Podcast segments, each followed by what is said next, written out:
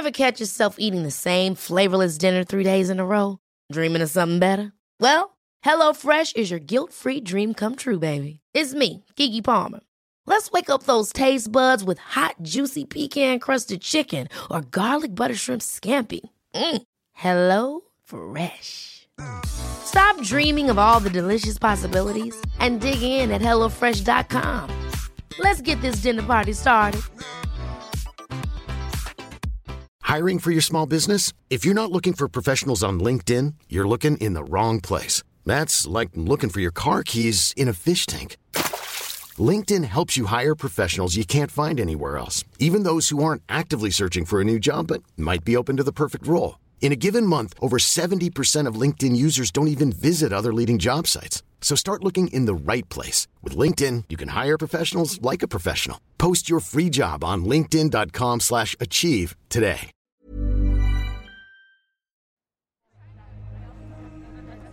So, like a lot of people, Twilight was a big part of my teen years. Um, unfortunately, I got bullied quite a bit for liking it, so by the time the last movie came out, I was kind of burned out. I met Deborah Tragus in the town of Forks, Washington, at a festival for fans of the books and movies known as the Twilight Saga. She's from Jefferson City, Missouri, and she's been a Twilight fan on and off since the eighth grade. Actually, at one point, I was walking in the hallway and I had the books ripped out of my hands and tossed to the floor. And of course, when you're a middle schooler, everything's traumatizing and terrible anyway, because it's middle school. Deborah is now 26 years old. She has the demeanor of a former theater kid who's about to go inside a building and crush Don't Rain on My Parade from Funny Girl at karaoke, which is exactly who she is and what she was about to do. When Deborah was a kid, being a Twilight fan wasn't the only thing she got bullied for.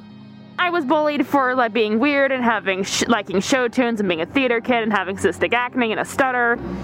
And it gets a little bit better because I find a theater community, I find where that I'm accepted, and I find friends. But the crazy thing is, as Twilight became popular, so did the hating against it. And as Deborah saw it, there was something different about the way people were hating on Twilight. Because it wasn't just the usual haters, and it wasn't just Twilight they were hating started coming from intellectuals and people that I considered friends and people I thought were my equals. And the narrative was not only just Twilight is stupid, is Twilight is stupid, and if you like it, you are also stupid.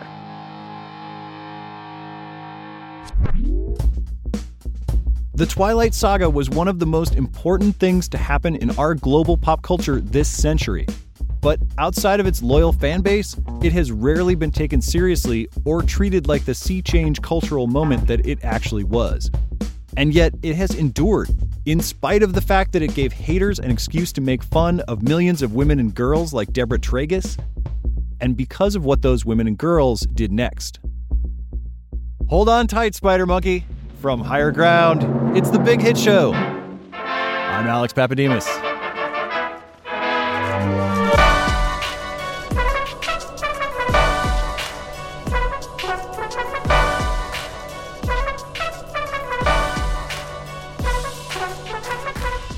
This is the Big Hit Show. It's a show about the biggest hits in the world, the people who make them, how they make them, how they become huge, and what we, the fans, do once we hear them, watch them, love them, and make them all our own. Stephenie Meyer's Twilight novels have sold more than 100 million copies.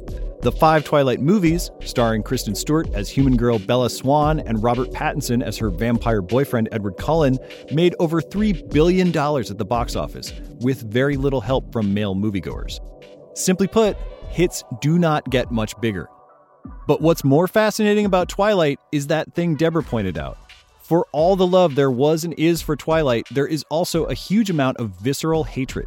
There are very few things this popular that have also been so loathed. Twilight and the whole phenomenon around it tells us everything about who we are the worst parts and the really good parts, too. It's a story that changed Hollywood and transformed the lives of more than one generation of fans. And whether you're in the demographic for Twilight or not, I'm telling you, these fans have a lot to teach us.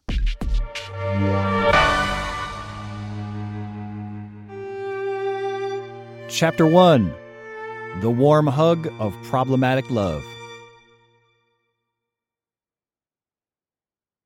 I was basically a fan. I was just a fan who hated it. Constance Grady is now a culture reporter at Vox. But in 2006, when she first picked up Twilight, she was a 17 year old who spent a lot of time at a Borders bookstore. I just, I thought that it was a terrible book. The sentences were so clunky and the characters were so flat, and literally nothing happens for about 200 pages except for a lot of gazing and face touching. But I just could not stop turning the pages. The book Constance is talking about, the first Twilight novel, came out in 2005. It was written by Stephenie Meyer, a Mormon stay at home mom from Phoenix, Arizona, who'd never published anything before. In the first 200 pages, we meet Bella Swan. She's a high school girl who moves from Phoenix to the tiny town of Forks, Washington to live with her dad. It's a pretty typical young adult novel setup about a protagonist thrust into a new situation who has to adapt and fit in. But one interesting thing about Twilight is that everybody in Forks is super into Bella right away. At first, Edward, who's really a hundred something year old vampire but has to keep going to high school so nobody figures that out, is all like, Get away from me, Bella, because as it turns out later, he's fighting his urge to drink her blood, which he says is, quote, like my own personal brand of heroin. Eventually, though, Edward and his familial pod of vampires become like a second family to Bella. Bella also meets Jacob Black, who's a werewolf, and his wolf pack becomes like a third family. As much as Twilight is a daydream about having a sexy vampire boyfriend, it's also a fantasy about being popular and loved and accepted who doesn't like this fantasy of being a shy, lonely kid, but secretly everyone thinks you're great? That's incredibly appealing for a lot of good reasons. And it did appeal to me. I just could tell that it was it was working on me on some sort of primal level and I really resented that. There are, to be clear, plenty of legitimate reasons to dislike the Twilight books. I think there's absolutely a very strong argument to be made that Twilight romanticizes deeply unhealthy relationship dynamics. You know, Edward does stalk Bella and he does control her, and that is presented as romantic in really troubling ways. We didn't use this word back then in quite the same way, but there are lots of things about Twilight that are problematic, starting with what this famously romantic novel thinks romance looks like. I know someone who said that she realized when she was in high school that she was in an abusive relationship because of the discourse around Edward and Bella. She like saw the the checklists going around and was like, "Oh, all of these apply to me too." But especially back in the 2000s, the majority of the people proclaiming their hate for Twilight didn't hate it because Stephenie Meyer had weird ideas about relationships. They hated it because it was popular. And more to the point, they hated it because of who it was popular with the level of vitriol towards Twilight, and specifically to the fans who enjoyed it, was so intense and so focused on shaming them for their bad taste rather than being like, hey, I think there's some issues with the sexual politics of this series. This is really, really exciting. This is one of one thing I always remember is um, like a prank show where this comedian he advertised an early screening of one of the movies, I think New Moon, and got a lot of girls to come in like with their boyfriends and get really excited about watching this movie. And then he comes out and yells at them for wanting to see it. This happened in 2009 when a comedian named Skylar Stone posted a fake movie premiere invite on his Facebook page telling people to come to a magic show theater in Santa Monica to check out a special screening of the second Twilight film, New Moon. By this point, Twilight is a huge deal. New Moon was actually premiering that same night across town, and people had been lining up for days so they could be the first in line to watch Robert Pattinson and Kristen Stewart coyly not acknowledge each other on the red carpet. The video Skylar shot that night is still on YouTube, and today, it's just sort of painful to watch. It starts with many, mostly female Twilight fans lining up, barely able to contain their excitement. They take their seats. A friend of Skylar's comes out on stage wearing a tie, pretending to be a guy from the movie studio. He says to the audience, Are you ready to see New Moon? Everybody screams, like, Yes, we are. Yes, fuck yeah, bring it on. And then the guy goes,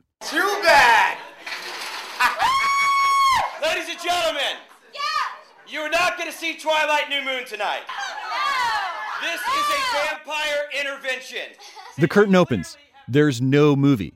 It's just a guy, Skylar Stone. wearing aviators indoors, yelling about a vampire intervention, making gross jokes about Robert Pattinson's hair. You came to a magic theater to see Twilight New Moon on the very same night that New Moon is premiering in Westwood.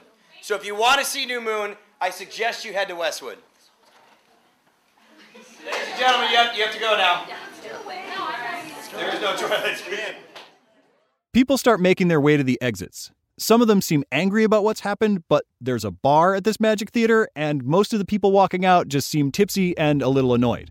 Like you would be if you went to see a movie and there was no movie to see.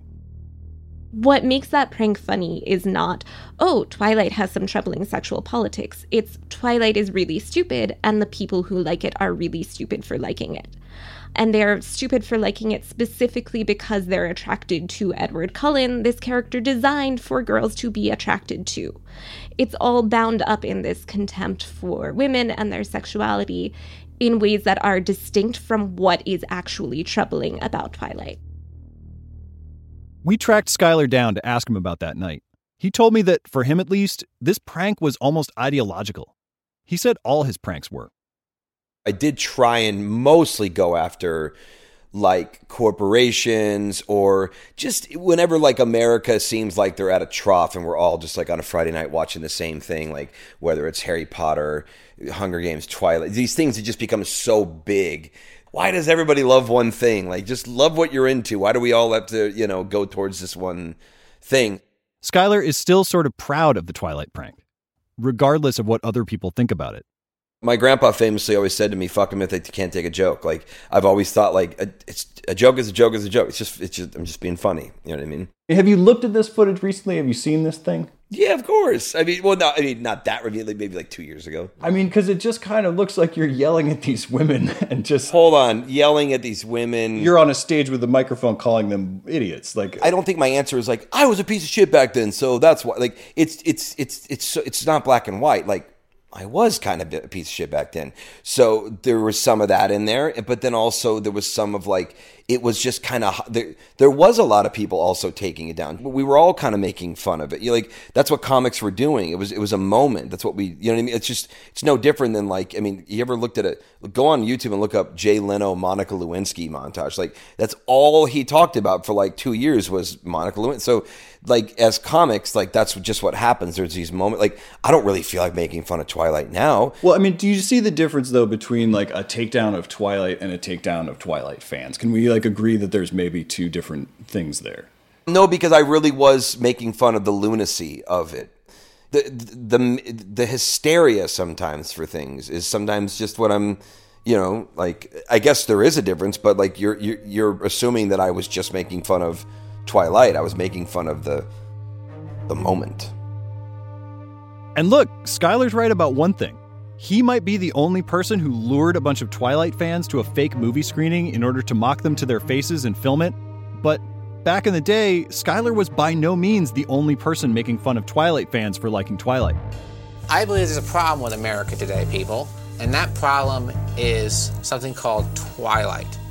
When Twilight Mania was at its peak, the books and movies were a go to punchline in late night talk show monologues and an endlessly renewable resource for YouTube ranters hungry for hate clicks. Thought it was going to be about a bunch of badass vampires who wanted to kill people and drink their blood. But no, it was some teenage who didn't want to kill people. Instead, he just wanted to be sensitive and play piano. Twilight is like the, the culmination of everything wrong with cinema and uh, the idealisms in, in, in, girls these days. I think that Twilight is one of the worst things that has ever come out in the last hundred years. Well, it's official.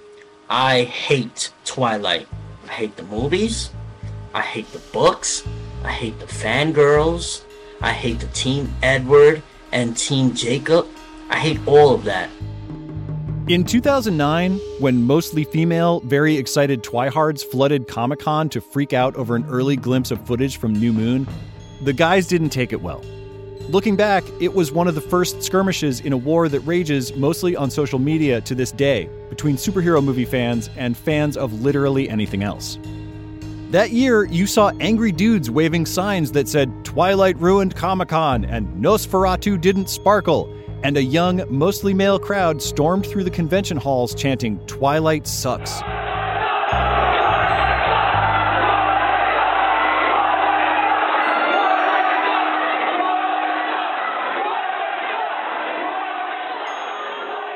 And let me put this out there.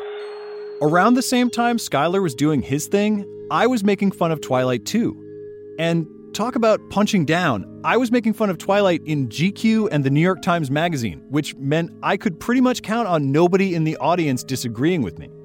At least Skylar did it out in the world, where Team Edward and Team Jacob could have teamed up to kick his ass. I was a smug dude with a perch in New York media telling my readers, don't worry, this thing all these girls like doesn't matter. We can laugh at it. Like, allow me to reaffirm your assumption that this thing is unworthy of serious attention. And then, because this was right when the whole Marvel thing was starting to pop, I'd turn around and write another piece about why we should take comic books seriously. Skylar might be full of shit, but back then, so was I.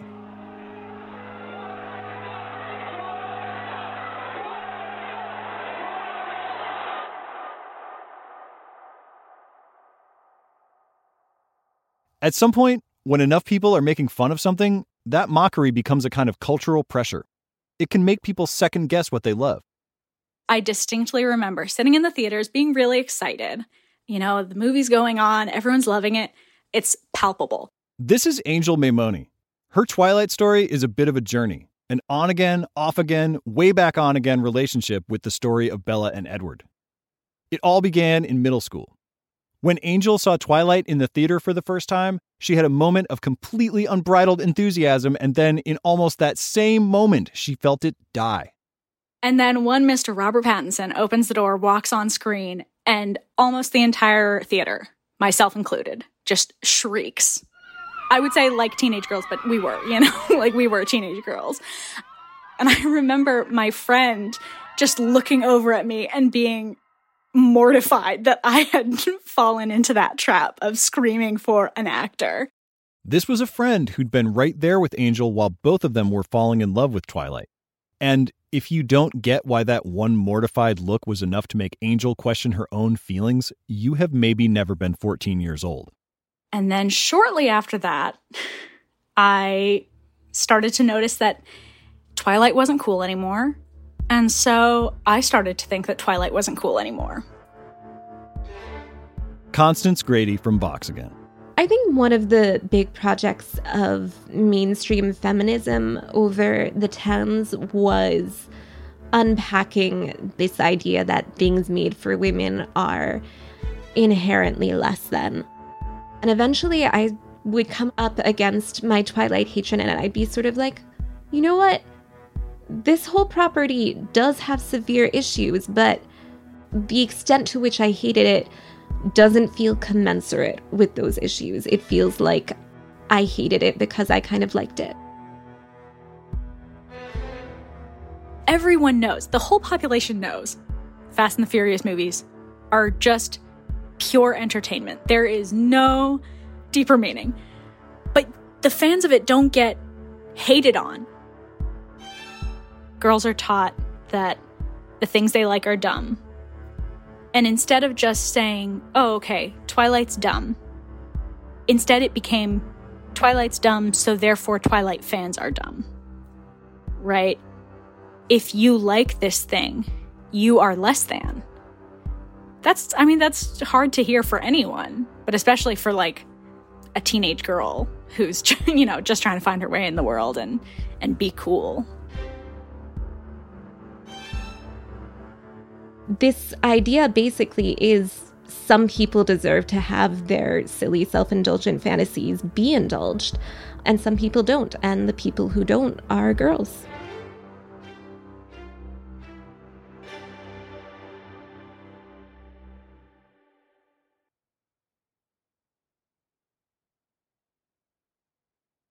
Please welcome in. They're performing the number one video on Total Request Live. Here's NSYNC doing Tearing Up My Heart. Guys,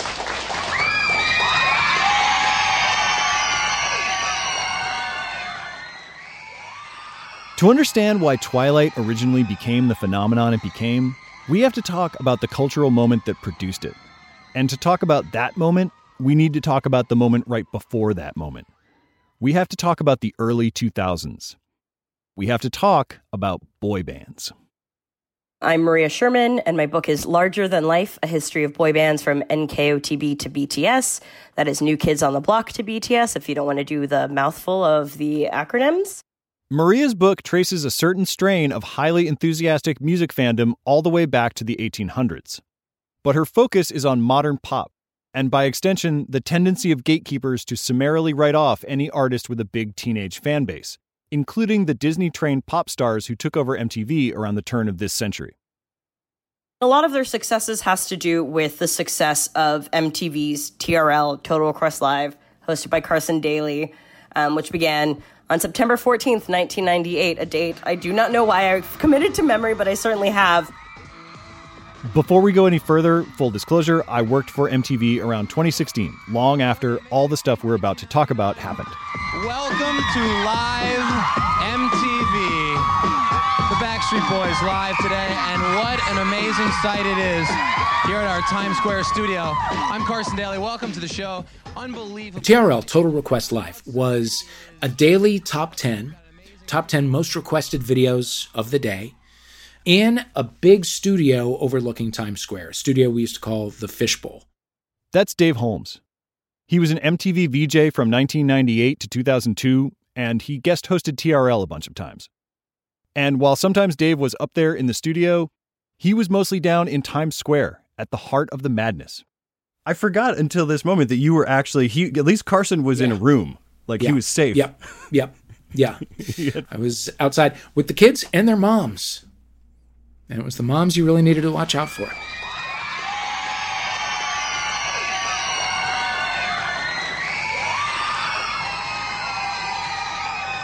The scream, the the 60 minute din of uh, a thousand children screaming. It was a noise that was unusual. It was it was fun to hear because it was like it showed us that we were doing something right. We were a part of something that will be important in a kid's life. Like when they're 40, they'll look back and remember that time that they stood in Times Square screamed at a window, the way that I remember, you know, Thriller and, and you know, all that stuff. It was great. Pay attention throughout history to what teenage girls scream at. They're always right. Always. 3,000 screaming teenagers are at New York's Kennedy Airport to greet, you guessed it, the Beatles. The Beatles went on to take drugs, grow facial hair, meditate, and break up. Taking them seriously is now its own industry. Chances are the pop music section of your local bookstore contains whole shelves on the Beatles and Bob Dylan and a few books about everybody else. And yet, we keep having to learn the lesson that serious adult pop stars often start out as teenage fads and that when you write off an NSYNC, a Destiny's Child, or a One Direction as record industry con jobs, you're at minimum missing the potential of a Justin, a Beyonce, or a Harry Styles.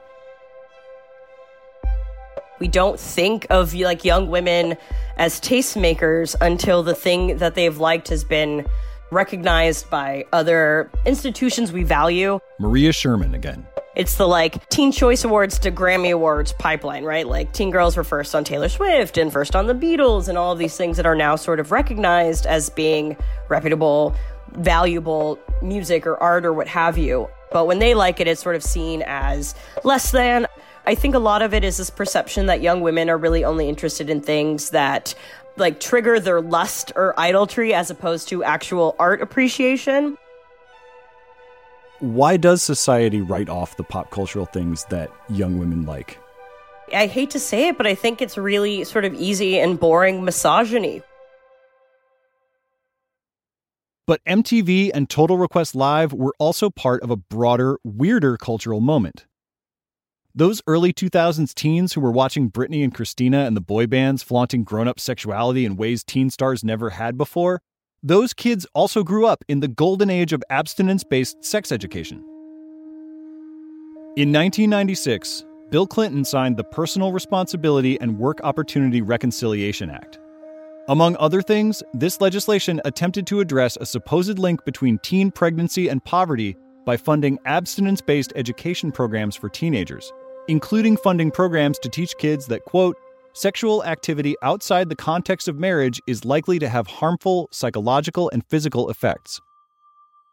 I do remember getting the pro abstinence education. There was no condom on a banana for me. And as the 2000s wore on, things got even weirder, especially on TRL. Under George W. Bush presidency, we see this pro abstinence agenda be- kind of seeps into popular culture. We see the Jonas Brothers wearing purity rings. Jordin Sparks is wearing a purity ring. And these are the people who become the sort of face of like new youth, kid, teen pop. Miley Cyrus, Hilary Duff. A lot of these pop starlets who become the sort of post Britney, post Justin uh, generation they're all sort of supporting this pro abstinence thing in a really direct way. It was very sexy, but also very shamey at the same time. Former TRL VJ Dave Holmes. We gave Britney Spears a lot of attention for being kind of sexy, but then also a lot of finger wagging for being sexy. We didn't, by the way, do that to any of the boys. The the boys were free to take their shirts off in the rain and you know thrust their hips like aerobics instructors to their heart's content. And and it was never like oh that's too sexy. And it was never there was never a question about whether Justin Timberlake was a virgin. It was only uh, the girls who came in for that kind of you know shaming and wrist slapping. It has to actually have been like being being a, a teenager any teenager in 99 has to feel a lot like being a queer teenager in 1984 which i was which is like you're you're like full of hormones and you get no information whatsoever other than don't. You know what i mean? Like for us it was don't also it will kill you. But like teenagers got these kind of mixed messages of like sex is awesome and fun and fascinating, but also don't do it. Just don't do it. If you grow up with authority figures telling you that premarital sex isn't worth the risk of certain doom, and pop culture telling you that it's fun and cool, while also telling you to safeguard your virginity, you might be the target audience for a work of art that squares that circle and speaks to the contradictions in your heart. And for a lot of people, that's what Twilight did by being both extremely horny and extremely Mormon. Very horny and very Mormon is a great way to put it. Constance Grady from Vox again. I think part of what makes Twilight so powerful, especially for teenage girls, is its own universe in which sex literally is impossible, right? Because if Edward has sex with Bella, he'll kill her with his vampire strength. But that means that sex is kind of everywhere. Like, it's all about the gaze. Edward gazing at Bella, there's hot face touching action, and those moments become incredibly erotically fraught. So you kind of get the excitement and the allure of sex without having to worry at all about the danger of it. Right. Well, you wouldn't. You wouldn't know it, but it's actually your first time on TRL. Obviously, you've got a very big fan following. Um, TRL stuck around until the fall of 2008. But before the show took its final bow, one very special vampire was invited in. but seeing as it's your first time here on TRL, we thought we'd ask you a few questions and try to get to know Rob Patterson. How does that sound? I'm Fine. I almost had a heart attack. So I mean, I- I- yeah. It really sounds like she's saying Patterson, but that, of course, is Robert Pattinson, who looks as uncomfortable in proximity to the screams as anyone who has ever been on TRL. He doesn't seem to know what to do with his hands, but does what he can to respond politely to some very dumb interview questions. What would you say is your best characteristic? Oh, uh, I really don't know. Maybe my uh, ankles. Your ankle. The last episode of the original Total Request Live aired on November 16th, 2008. The first Twilight movie opened in theaters just five days later. TRL became a dinosaur in part because social media platforms like YouTube, Tumblr, and Twitter were giving young fans space to talk, create, and scream about their obsessions without a basic cable network setting the agenda. And it's those exact same platforms that will help propel Twilight to the top of the popular consciousness, connecting fans and giving them new spaces to transform what fandom looks like. And also giving judgmental dudes new forums in which to hate on it.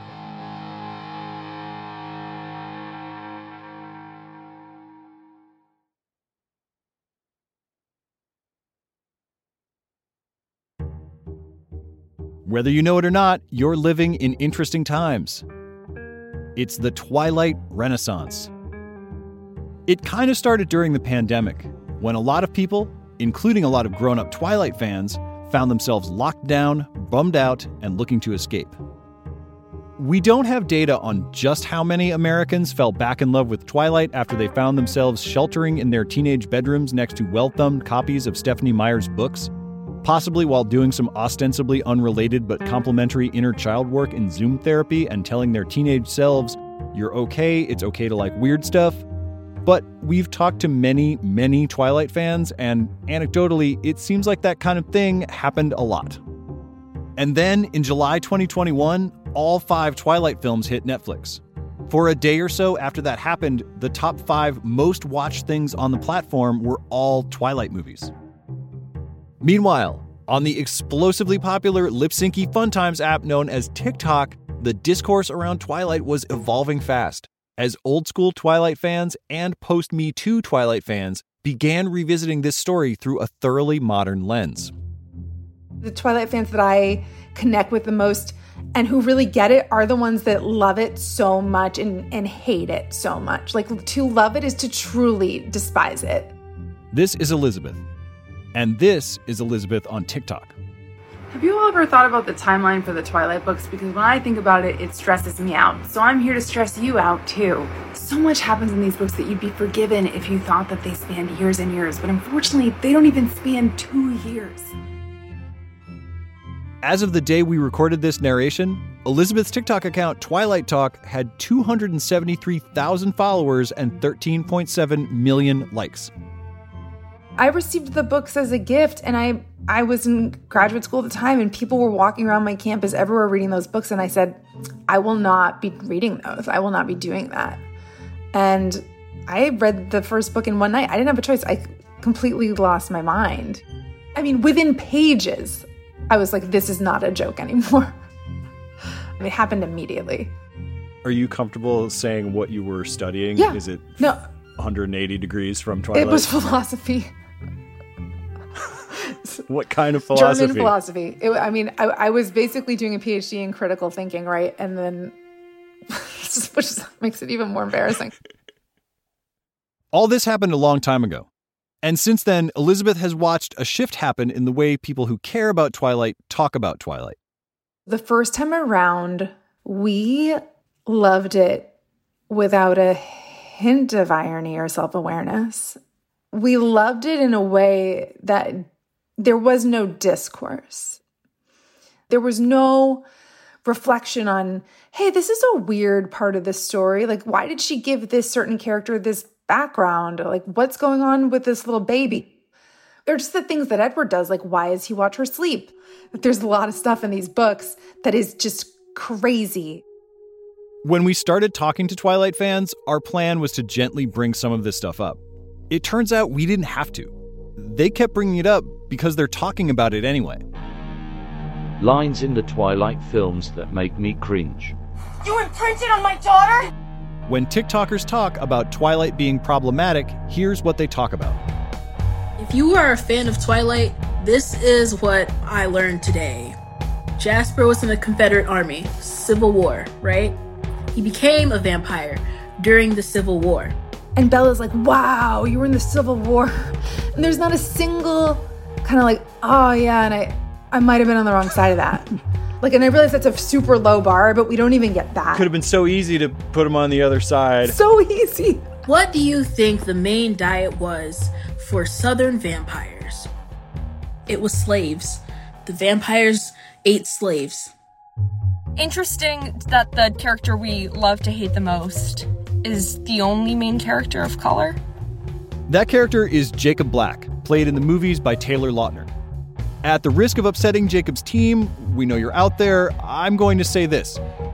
Jacob is kind of a fall guy in these books. Whether or not he's a better person than Edward, he's ultimately just a complication who's there to keep the story going. Which is whatever, it's a romance novel, you need the werewolf guy to compete with the vampire guy. But Jacob, like all the werewolves in the book, is also Native American, and in playing up the contrast between these two love interests, Stephenie Meyer gets into some weird areas. The Cullens drive nice cars, they live in this fancy modern house, they're very aristocratic and very pale. Whereas Jacob and his extended family, while still very much on the good guy team in the story, are portrayed very differently. They're depicted as very like hot-headed and quick to anger and and they, you know, morph into animals. Um it's not great. This is more a critique of Stephenie than anything else. But it's just, it's just something to notice and be aware of, I think, because they're real and weren't represented super great within the fictional universe that Stephenie created. Jacob and the other werewolves in the book belong to the Quileute tribe. That's a real tribe. Stephenie Meyer didn't make them up. But she does take literary license with some of their foundational cultural myths. And she portrays them as werewolves. Again, these aren't sketchy things about Twilight that everyone just ignores.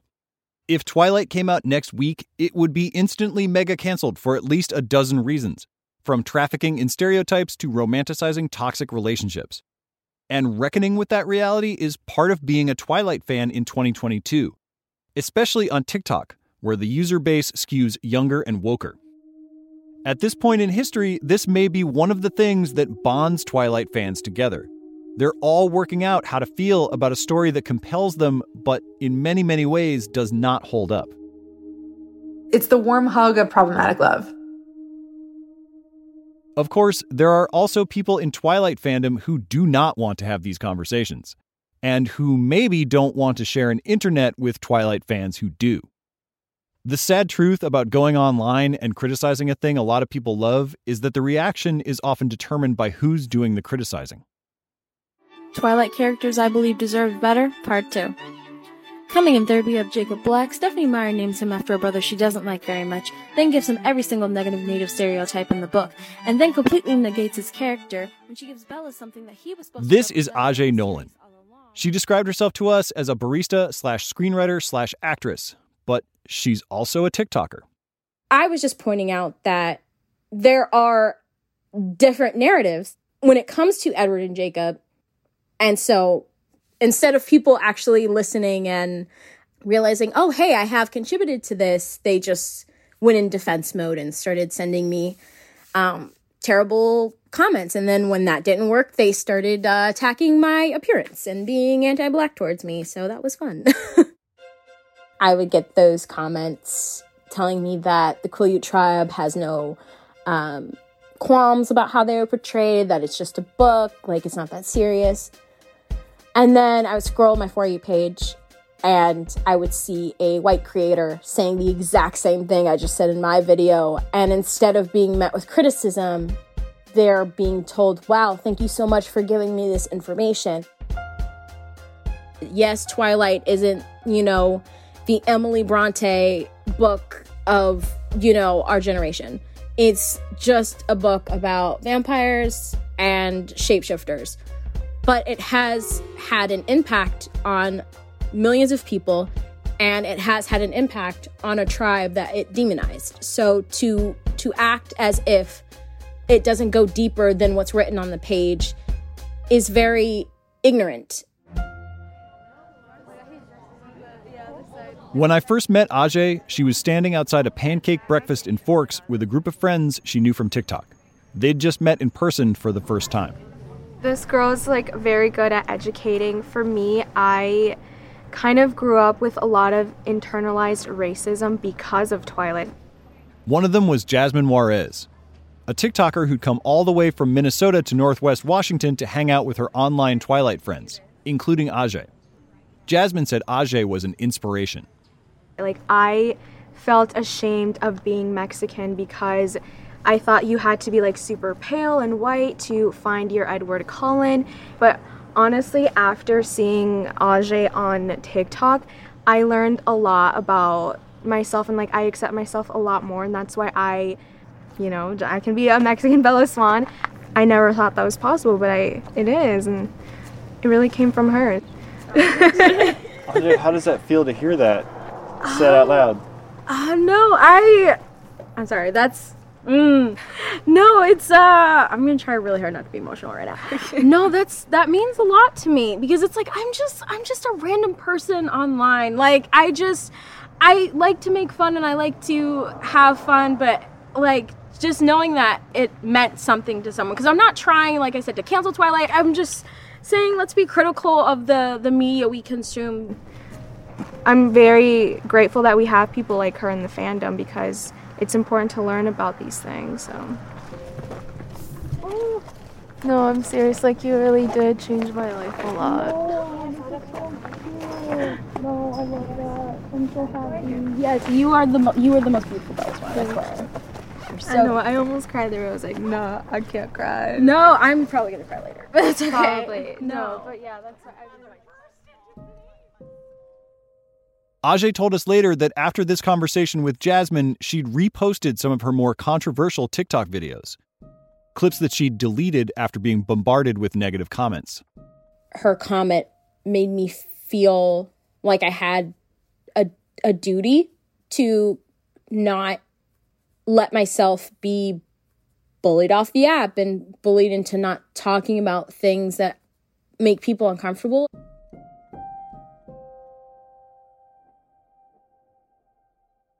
This is a kind of toxicity that's not limited to online fandom, although it does seem to flourish in any community where you can hide behind a screen name. Like any fandom, Twilight fandom is not perfect, but it has become a space where difficult conversations about Twilight can happen, led by fans who believe that part of taking Twilight seriously is seeing it clearly in all its complications. This is what is so fascinating about modern day Twilight fandom to me. Here's this group of people, mostly young women and girls, who were mocked and sometimes bullied by their peers, and sometimes even by their friends. But they were also mocked by the culture at large, by comedians and late night talk show hosts, by the people, mostly men, who controlled the cultural narrative back then, and saw Twilight fans as teeny boppers blinded by their obsession with a cute, sparkly vampire. An unreasoning mass of screaming girls whose viewpoint couldn't possibly be worth taking seriously. But it's the teen girls that were the strong ones. The Twihards as a fandom mostly haven't allowed years of bullying to turn them into bullies. Instead, they're having sophisticated, self critical conversations amongst themselves. They're not canceling Twilight because parts of it don't reflect their values. They're working through an obligation to acknowledge those issues. And they're creating a real world community that encourages and inspires its members to be better and do better. Even if you can't get down with sexy vampires, we could all learn a thing or two from Team Twilight about how to love something without denying its flaws.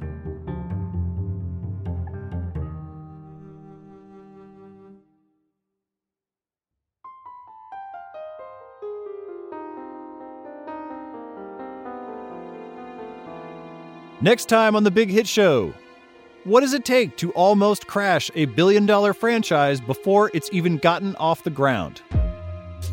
Did you really have Bella blowing away vampires with a shotgun? Probably, sure. It's badass. I mean, where else are you gonna go? I mean, like they wanted stuff to happen. And then, how do you revive it? Assemble a dream team to make it and turn it into the biggest box office smash ever. I said, I want to do this. I want to see if I can actually capture this feeling of ecstasy that you feel in the book on film. It's a challenge, you know? And so they went for it. I'll give you a hint, and the lawyers are not going to like it. The negotiated language says no actor playing a vampire will have canine incisors longer than those found in the average human being. From Higher Ground, this is The Big Hit Show. It's written and hosted by me, Alex Pappademas, and produced by Western Sound. Colin McNulty is our showrunner. Producers are Sabrina Fang, Lori Galarreta, and Taylor Jones. Our production assistant is Stella Hartmann. Alex MacInnis is our composer, sound designer, and mix engineer. Savannah Wright is our fact checker. Our theme is composed by Dan Leone. The executive producer is Ben Adair.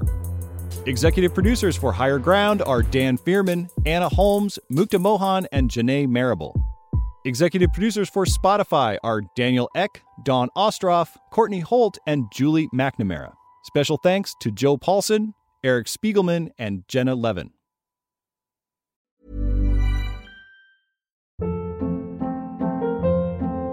Hold up. What was that? Boring. No flavor. That was as bad as those leftovers you ate all week. Keke Palmer here, and it's time to say hello to something fresh and guilt-free. Hello Fresh. Jazz up dinner with pecan-crusted chicken or garlic butter shrimp scampi. Now that's music to my mouth. Hello Fresh. Let's get this dinner party started. Discover all the delicious possibilities at hellofresh.com.